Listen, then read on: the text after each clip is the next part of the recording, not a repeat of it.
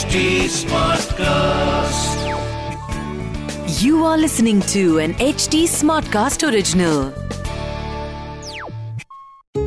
जय श्री राम पिछली बार हमने सुना था, सारे देव दानव सोचने लगे कि हमें अमर होना चाहिए और उसका कोई उपाय ढूंढना चाहिए उन सबने डिसाइड किया कि हम डिवाइन ओशन को चर्न करेंगे तो वो चर्नर बन गया मेरू पर्वत और रस्सी बन गई वासुकी, जो नागों के राजा थे।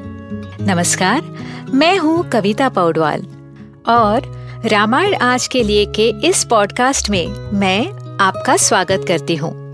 इस पॉडकास्ट में मैं आपको मूल वाल्मीकि रामायण, यानी ओरिजिनल रामायण की कहानी तो सुनाऊँगी, पर हम साथ मिलकर ये भी समझेंगे कि आज के लाइफ में इस रामायण का क्या रेलेवेंस है? आइए जानते हैं कि आज हम प्रभु श्री राम से क्या और क्यों सीख सकते हैं। श्री राम जय जय राम श्री राम सुनिए रामायण आज के लिए कविता पौडवाल के साथ। अब इस महासमुद्र से कई सारे ट्रेजर्स निकले। लेकिन पहले निकला पॉइजन या हलाहल। देव और असुर तो मर ही रहे थे। पृथ्वी पाताल स्वर्ग तक इसका असर पहुँचा। सबने एक ही देव की उपासना की। वो, जो सारा अच्छा बुरा अपने में समा सकते हैं द गॉड ऑफ़ डिजोल्यूशन यानी महादेव। जब महादेव समुद्र मंथन की जगह पर पहुँचे तो विष्णु ने उनसे कहा, महादेव, केवल आप इस विष को धारण या टॉलरेट कर सकते हैं। इस विष को पीने से शिव का गला या कंठ नीले रंग का हो गया, ब्लू कलर का हो गया। इसलिए आज भी महादेव को नीलकंठ कहा जाता है।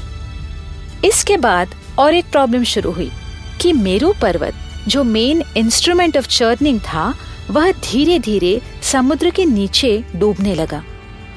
तब भगवान विष्णु ने कूर्म अवतार, यानी टॉटिस कूर्म का अवतार लेकर इस पर्वत को नीचे से बैलेंस किया।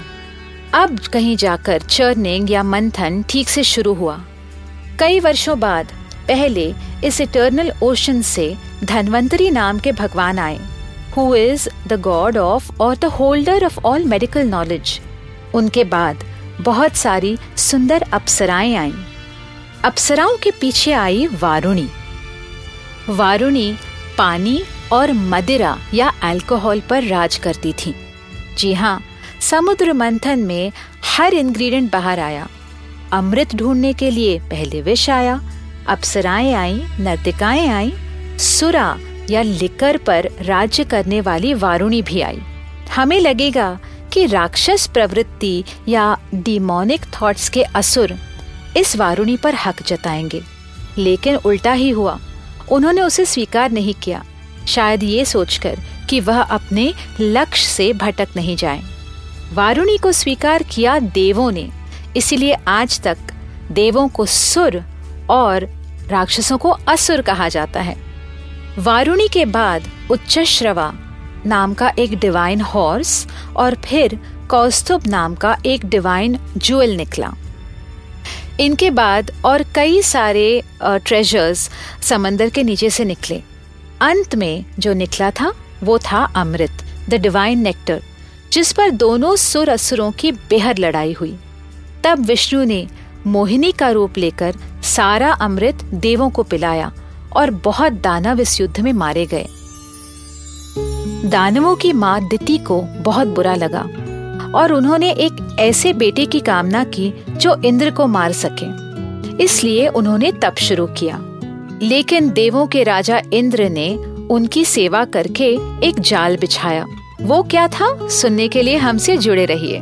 जहाँ हम श्री वाल्मीकि रामायण जी के साथ सफ़र करते रहेंगे। इस पॉडकास्ट को लिखा नरेट और रिसर्च किया हुआ है मैंने, यानी कविता पौडवाल ने। इसका ट्रांसलेशन किया है श्रीमती प्रतिमा माणिक ने। प्रोड्यूस किया है दीप्ति आहूजा ने और एडिटिंग और म्यूज़िक दिया है सौरभ भोंजाल ने।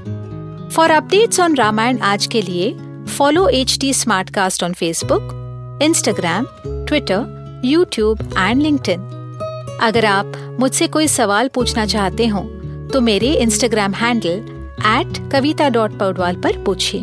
और रामायण आज के लिए की पूरी सीरीज़ सुनने के लिए log on to W W W dot H T smart cast dot com अगले एपिसोड में आपसे फिर मुलाकात होगी।